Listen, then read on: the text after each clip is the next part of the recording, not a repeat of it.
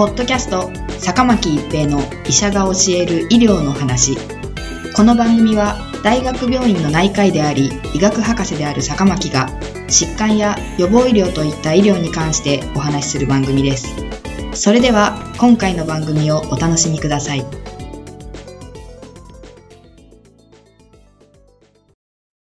皆さんこんにちは、坂巻一平です。ポッドキャスト、坂巻一平の医者が教える医療の話。今回はダニ媒介感染症です。ダニ媒介感染症とは、病原体を保有するダニに噛まれることによって起こる感染症のことです。人が野外作業や農作業、レジャー等でこれらのダニの生息場所に立ち入ると、ダニに噛まれることがあります。ダニがウイルスや細菌などを保有している場合、噛まれた人が病気を発症することがあります。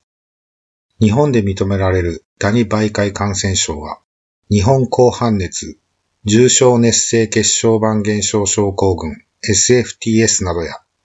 さらにダニ媒介脳炎が日本では1993年以降北海道において発生が確認されています。また、ツツガムシ病という感染症はツツガムシ病リケッチアを保有するダニの一種であるツツガムシに刺されることによって感染する疾患です。2019年10月、滋賀県に住む50代の男性が日本高反熱という感染症で亡くなったというニュースが報道されました。他にも日本高反熱による死亡例が相次いでおり警戒が必要です。日本高反熱とはマダニが媒介する感染症で西日本を中心に発生しています。今回、滋賀県で初めて日本高反熱の症例が報告されましたが、隣の三重県は日本高反熱が最も多い地域の一つであり、日本高反熱を媒介すると考えられているダニは全国に分布していますので、程度の違いはあれ、どの地域でも日本高反熱に罹患する可能性はあると考えておいた方が良いでしょう。また、マダニの活動性の高い夏から秋にかけて感染例が増えることが知られており、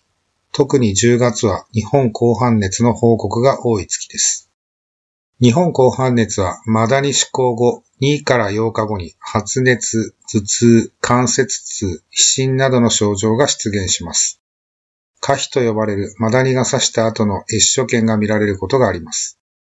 マダニに刺された、あるいは野外活動の数日後にこのような症状が見られたらすぐに病院を受診しましょう。医師には野外活動の日、場所についてお伝えください。抗菌薬が有効ですので、日本高反熱が疑われれば治療として抗菌薬が処方され、典型的には数日で解熱します。